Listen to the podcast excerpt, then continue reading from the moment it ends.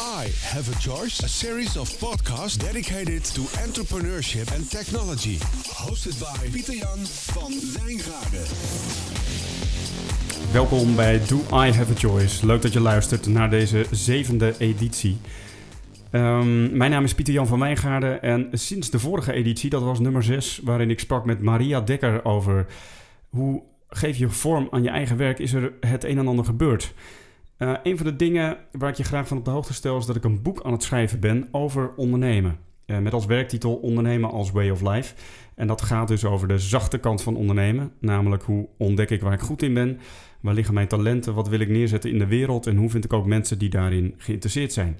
Nou, als je daar meer over wil weten, neem een kijkje op www.ondernemenalswayoflife.nl. Daar vind je meer informatie. Um, in de toekomst uh, zullen de podcasts van Do I Have a Choice ook meer betrekking hebben op het schrijven van het boek en op de thema's die aan het boek ook uh, aan de orde komen. Vandaag echter een uh, ander onderwerp, maar minstens zo relevant voor jou als ondernemer. Of of je nou startend ondernemer bent of al een tijdje onderneemt of overweegt te gaan ondernemen.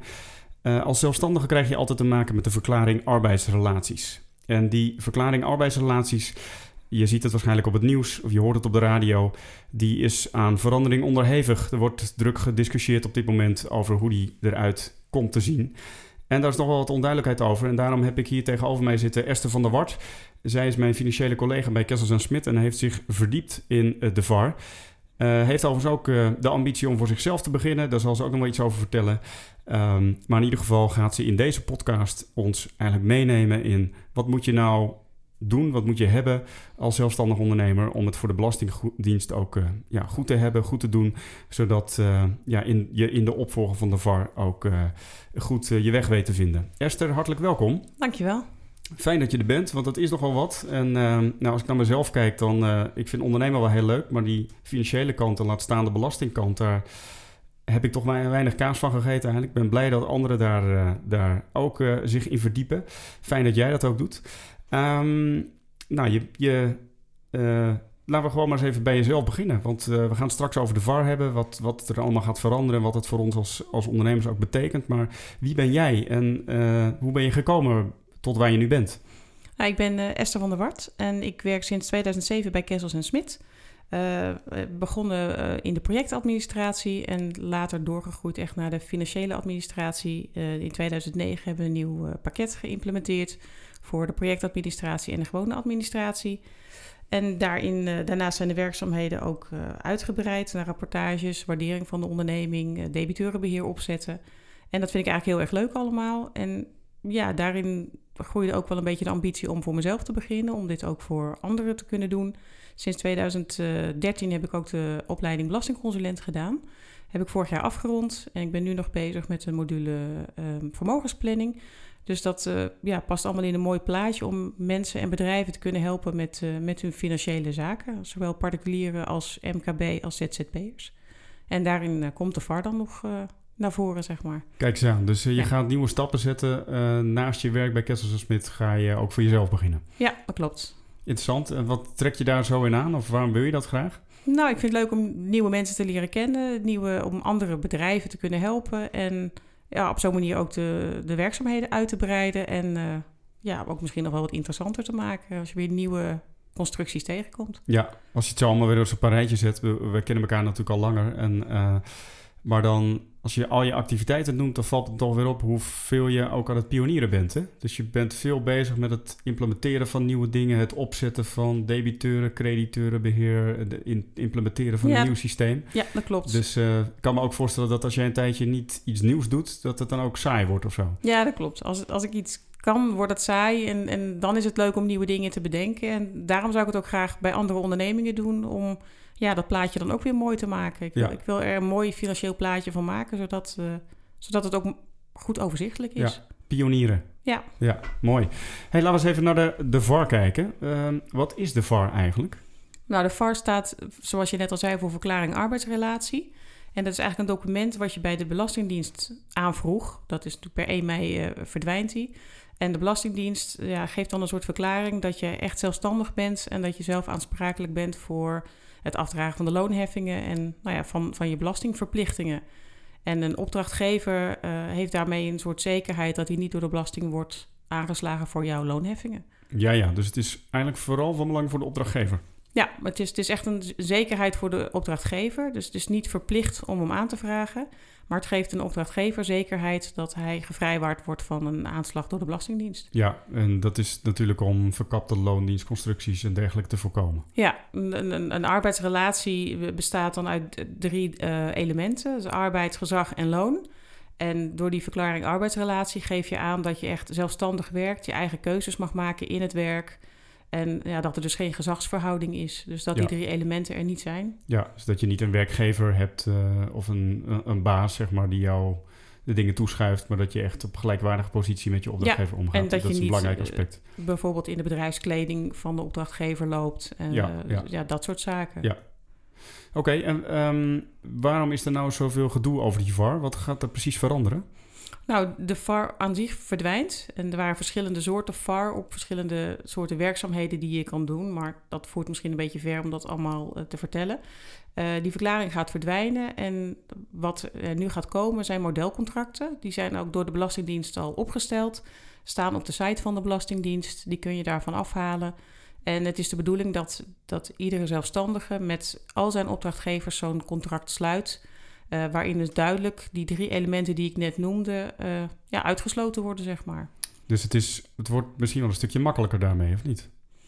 Mm. Omdat er, tenminste, ik hoor, er staan modelcontracten op de website, dus dan denk ja, ik van, maar hey, fijn. Een, ja, maar een modelcontract is natuurlijk iets wat uh, ja, ook standaard daarop staat, wat in een soort pdf staat, wat je dan zelf wel over moet nemen, waarin je de gegevens nog weer over moet tikken. Of, nou ja, goed, als je een beetje met de computer om kan gaan, maar... Uh, en dat moet je dan wel voor elke opdrachtgever maken. En elke ZZP'er moet toch eigenlijk wel drie, minimaal drie opdrachtgevers hebben. Dus er komt wel heel veel administratieve rompslomp Ja. bij. En daar hoor je nu ook veel over in de media. Hè? Dat, het, dat het wordt toch niet zo heel goed ontvangen wordt door eh, zelfstandigen. Omdat Nee. het inderdaad veel eh, administratie met zich meebrengt. Klopt.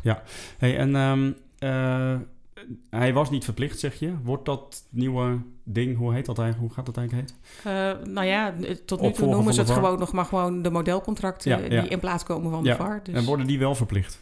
Eh, nee, die worden ook niet verplicht, maar die geven dus dezelfde zekerheid, onzekerheid aan werkgevers. Ja, werkgevers en ons als zelfstandigen. Ja, klopt. Ja.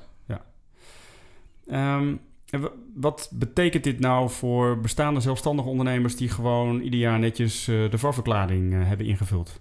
Nou, die moeten nu met hun opdrachtgevers eh, om de tafel gaan en met elke opdrachtgever die ze hebben zo'n contract afsluiten. En zo'n contract is in principe geldig voor vijf jaar. Dus dan Ah, ben je er dus- wel ook wel weer even vanaf. Ja, ja, ja. En wat ik je hoorde zeggen is dat je dat dus met drie opdrachtgevers zou moeten doen. Ja. Minimaal drie. Minimaal. Dus ja. niet met iedereen. Ehm, nou ja, met elke opdrachtgever die je hebt eigenlijk. Ja, ja, toch wel. Ja, ja, ja. ja. Maar het is, als je drie opdrachtgevers hebt, dan, dan eh, haal je de schijn van de, van de arbeidsrelatie weg. Dus dan laat je ook wel zien dat je ook echt wel zelfstandig bent, omdat je meerdere opdrachtgevers hebt. Ja, ja, precies. Ja. Dus daarom, eh, eh, je bent als zelfstandige ook verplicht volgens mij om minimaal drie opdrachtgevers of zo Ja. te hebben. Daar ja, precies. En, en kijk, het kan ook twee zijn. Als je, dat, als je het goed ehm, kan be- beargumenteren naar de Belastingdienst. Ja. Eh, je bent natuurlijk wel zelf de ondernemer, dus je hebt ook wel wat te vertellen tegen de Belastingdienst. ja, dat wel. ja, ja.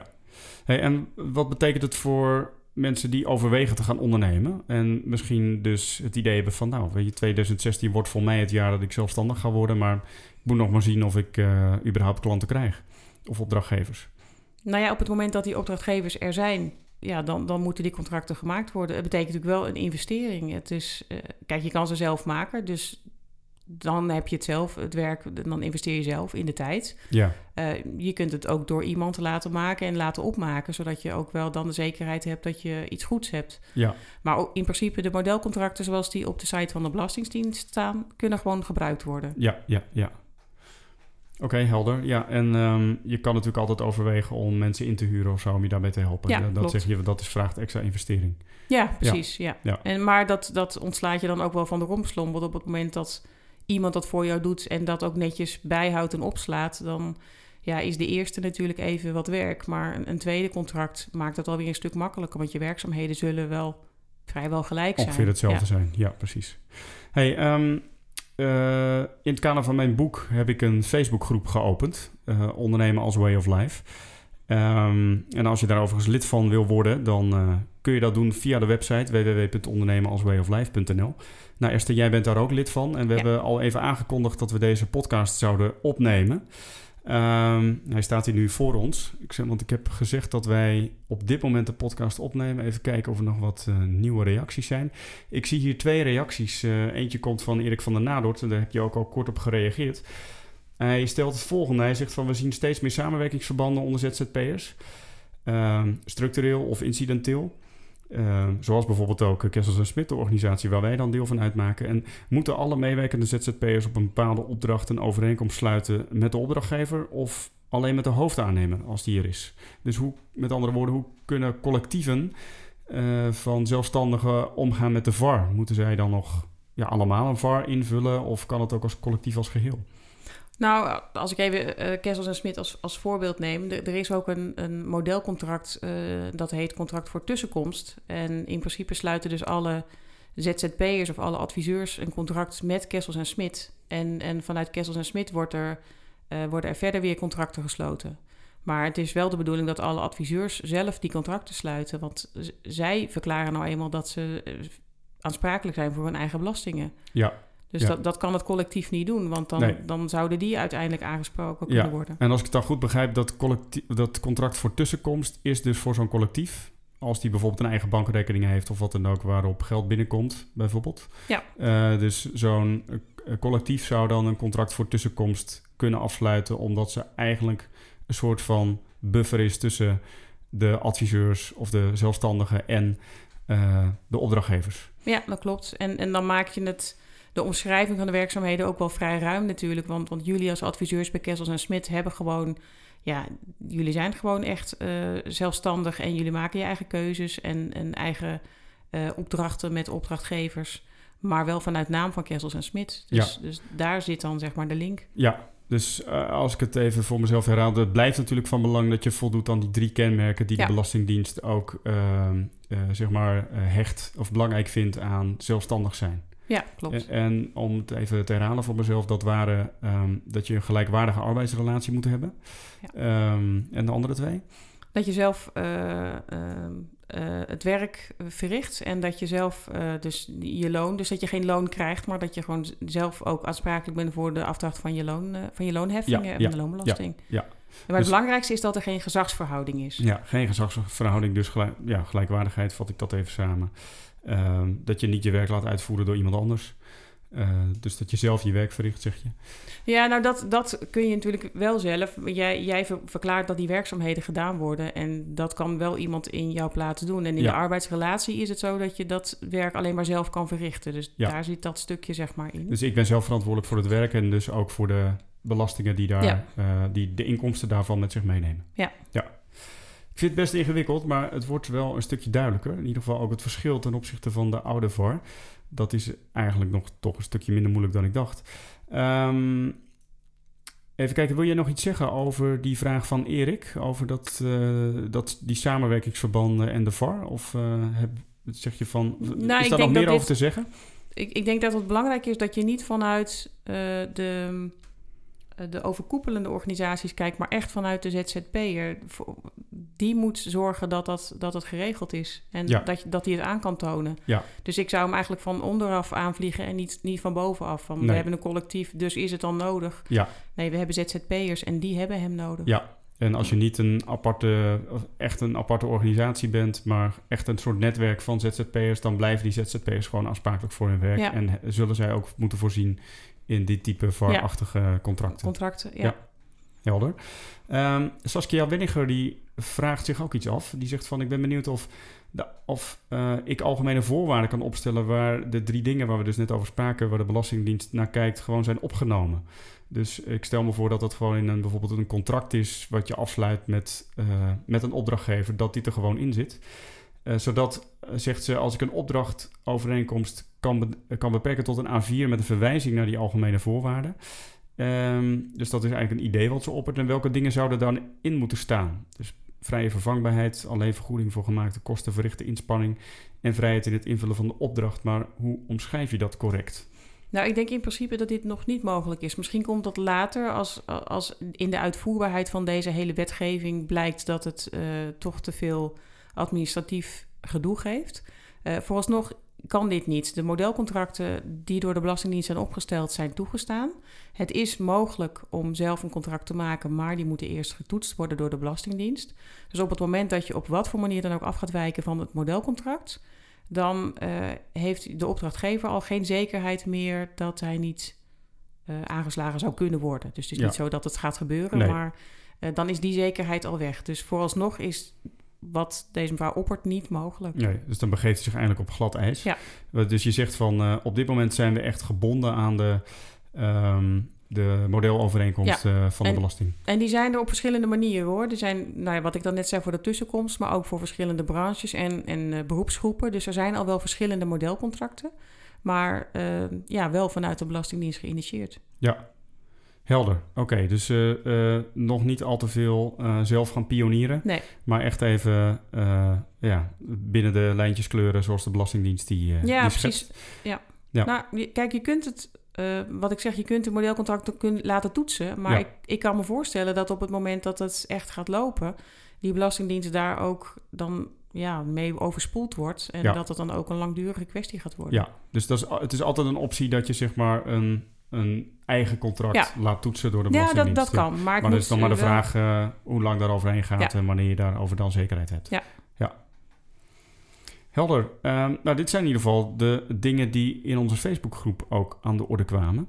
Zijn er wat jou betreft nog dingen die wij over het hoofd zien in zo'n gesprek over de VAR en over de modelovereenkomsten zoals we dat nu bespreken? Nou, ik kreeg eh, eh, pas van iemand ook de vraag, of wij hadden het er toen over, dat het, eh, die persoon zelf een BV.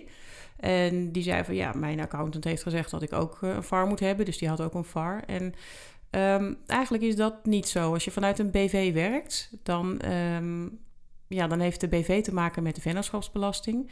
En die sluit een contract met die opdrachtgever. En jij zelf hoeft dan geen VAR te hebben, omdat je dan eigenlijk in loondienst bent bij jouw BV. En die opdrachtgever dus dan sowieso niet met die loonheffingen te maken krijgt. Dat gaat over ja, zelfstandige die vanuit zichzelf werkt.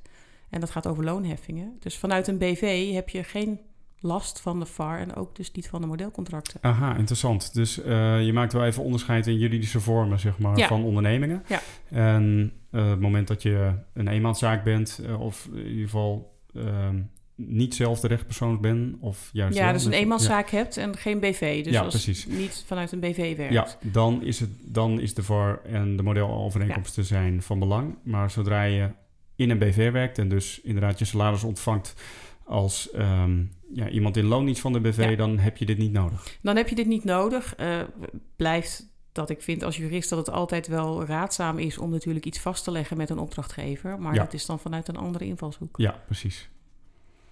Oké, helder. Ehm, nou ja, dat, ik had nog een vraag hoe ik dan wat ik zelf zou moeten doen, maar ik heb een BV, dus dat eh, die is dan nu ook beantwoord. Dus je zegt Ja. eigenlijk van als, als BV dan eh, Ja, dus- ho- hoef je hier, hier helemaal niks meer te doen. Je, je hoeft hier niks mee te doen. En nou ja, kijk, binnen Kessels en Smit gaan we natuurlijk nu ook eh, ja, daarmee aan de slag. Om Ja. te zorgen dat we dat Ja, met, iedereen, eh, met iedereen regelen. En ja, er is een overgangstijd. Er is een, jaar de tijd om, om, ehm, om het allemaal te regelen. ja, Ik denk wel dat het zaak is om het snel te regelen. Want het is natuurlijk wel fijn om het eventjes te laten liggen. Maar die zekerheden, die wil je natuurlijk ook wel gewoon hebben. ja, precies. Ja. Dus de, de VAR 2016 blijft waarschijnlijk dit jaar nog gewoon gelden. En dan in het nieuwe jaar eh, heb je die modelovereenkomst nodig. Of, Nou, eigenlijk is het zo dat vanaf 1 mei verdwijnt de VAR. En dan gaan de modelcontracten in werking. ja, En je hebt tot eh, 1 mei 2017, geloof ik, om te zorgen dat het allemaal op Om te orde is. organiseren, Dus het is ja. een overgangsjaar waarin Ja. dan ook nog niet streng gecontroleerd wordt. nee, precies. Ja. En dan eh, heb je, als je dat hebt, dan ben je ook wel even voor vijf jaar klaar. Dus dat is dan wel weer ja. fijn. Ja. Hey, ehm, ik ben wel benieuwd voor de luisteraars die zeg maar ehm, ja, overwegen te gaan ondernemen. Of eh, ja, luisteraars die al ondernemer zijn en denken van ik moet hier echt iets mee. Eh, heb jij tips waar, hoe zij te werk kunnen gaan, waar ze terecht kunnen? Zijn er bijvoorbeeld websites of eh, andere manieren om hiermee aan de slag te gaan? Je hebt al verwezen naar de site van de Belastingdienst zelf. Ja, dat is eigenlijk de belangrijkste belastingdienst. En er zijn natuurlijk heel veel sites die heel veel informatie geven ehm, en die, die ook kunnen helpen daarin. Maar ja, leidend blijft toch de Belastingdienst, omdat zij toch uiteindelijk bepalen wat wel en wat niet uh, geoorloofd en uh, mogelijk is. Ja, ja, dus uh, dat is uh, gewoon het eikpunt. En, want ja, ja. Uh, precies. En, en ik denk dat het belangrijk is voor startende ondernemers om goed te omschrijven wat de werkzaamheden zijn. Dus ook voor zichzelf al helder te hebben, hé, hey, wat doe ik nou eigenlijk?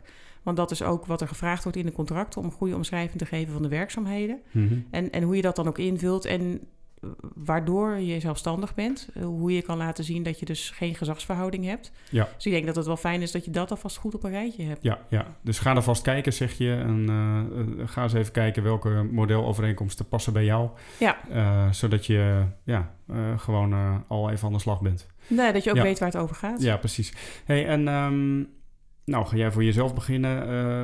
Uh, ook over een tijdje krijg je hier ook mee te maken. Stel dat er luisteraars zijn die met jou contact willen zoeken. Of zeggen van, hé, hey, Esther, wil je me nog eens wat meer over vertellen? Uh, daar nog vragen over hebben. Zijn er manieren om jou daar nog over te bereiken? Ja, zeker. Ik uh, ben momenteel bezig met het bouwen van mijn website. Die gaat over ongeveer twee weken, dus eind april denk ik, in de lucht. Mm -hmm. En dat is dan www.evdw-advies.nl. En, uh, EVDW-advies, dus dat is een ja. minteken. EVDW ja, minteken. DW-minteken advies. Esther van der Wart advies.nl. En daar staan dan, ja, zeg maar, de, de, werkzaamheden die ik doe voor de verschillende doelgroepen. En ik ben ook uh, te bereiken via e-mail. E-mailadres uh, werkt al wel. En dat is info.evdwadvies.nl. Info.evdwadvies.nl. Ja, klopt. Ja, en ja, daarin kan ik vragen beantwoorden. En uh, ja, een van mijn werkzaamheden gaat ook zeker zijn het verzorgen van de modelcontracten voor, uh, voor startende ondernemers. Oké, okay, interessant. Um, dankjewel Esther dat je hier naartoe wilde komen om um, ja, met ons de veranderingen in de VAR ook uh, te bespreken en door te nemen. Uh, het is voor mij in ieder geval weer een stukje duidelijker geworden en ik hoop voor jou ook, beste luisteraar. Heel fijn dat je hebt geluisterd. Um, dit was de zevende editie van Do I Have a Choice. Uh, in de volgende editie hebben wij te gast Theo Visser. En hij is expert op het gebied van mindset. En waarom heb ik hem nou uitgenodigd om hier te komen? Nou, um, ik hoor uh, en ik lees in het onderzoek wat ik doe, onder andere onder jullie, en wat je nou bezighoudt rondom ondernemen, dat uh, ja, veel van jullie wel bezig zijn om de stap te maken naar ondernemerschap en dat ook heel spannend vinden. Um, en dan ook worstelen met de vraag van ben ik wel goed genoeg? Kan ik ook daadwerkelijk wel klanten vinden? En ik heb het idee dat het perspectief van mindset daar wel uh, hele mooie dingen nog over kan zeggen. En jullie wellicht daarin ook verder kan helpen. Dus we gaan um, vanuit mindset kijken naar uh, de stappen die je kunt zetten om te gaan ondernemen. Uh, blijf luisteren en ik zal te zijn de tijd ook weer op de Facebookgroep een um, aankondiging plaatsen zodat je je vragen kunt stellen. Wil je nou lid worden van die Facebookgroep? Eh, je bent van harte welkom. Uh, schrijf je in via www.ondernemenalswayoflife.nl. Daar kun je je mailadres achterlaten en dan krijg je vanzelf een berichtje om je in te schrijven op deze Facebookgroep. Je bent van harte welkom. En uh, nou, is ook een plek waar je reacties kan achterlaten op deze podcast. We zijn heel benieuwd wat je daarvan vond en wat je andere vragen nog zijn. En Esther is ook lid van deze Facebookgroep, dus kan je ook daarin helpen met VAR-gerelateerde issues. Bedankt voor het luisteren nogmaals. Nou, ik wens je veel plezier met ondernemen en ik hoop je terug te zien in mei of terug te horen in mei uh, als het gaat over mindset en de stap om te ondernemen.